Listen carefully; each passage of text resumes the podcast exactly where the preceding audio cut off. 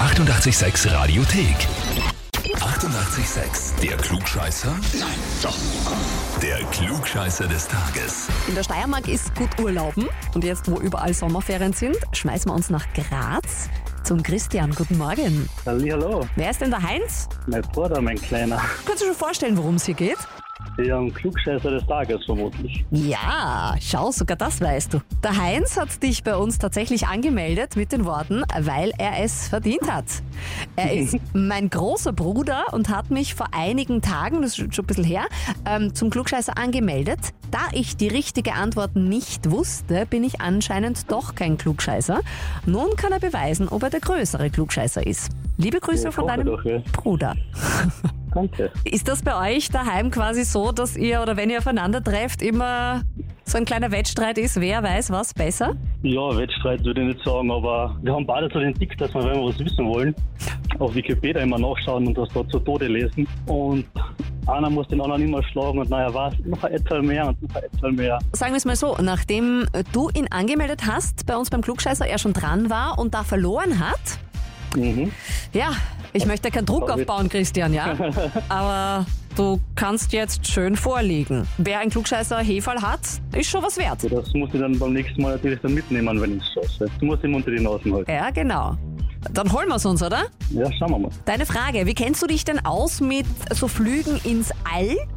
Ja, Pistole wahrscheinlich. Ist das schon so ein bisschen. Okay. Na, pass auf. Heute vor zwei Jahren war Richard Branson der erste Milliardär, der ins All geflogen ist. Und sagt dir der Name was? Ja, das muss ratschen, glaube ich. Ja, genau. Und vor knapp einer Woche, also am 29.06., sind die ersten Touristen mit der VSS Unity von Virgin Galactic die eben Richard Branson gegründet hat, ins All abgehoben. Ich möchte gerne von dir wissen, wie lange hat denn dieser Flug gedauert?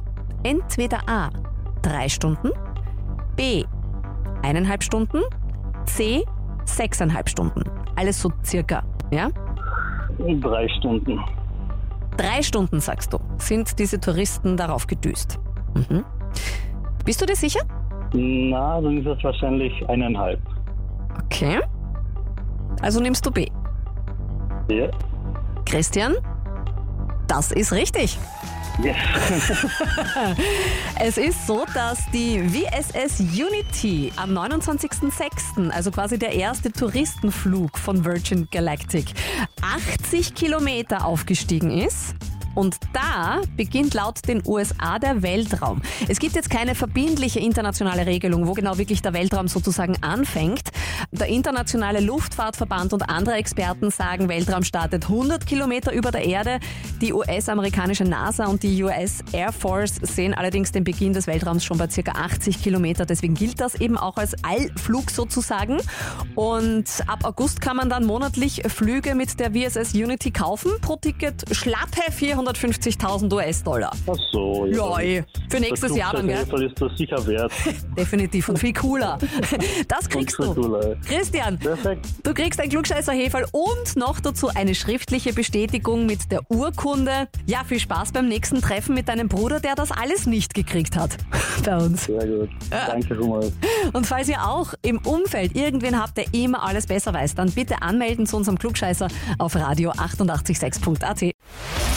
Die 88,6 Radiothek. Jederzeit abrufbar auf radio886.at. 88,6. Eighty-eight, sex.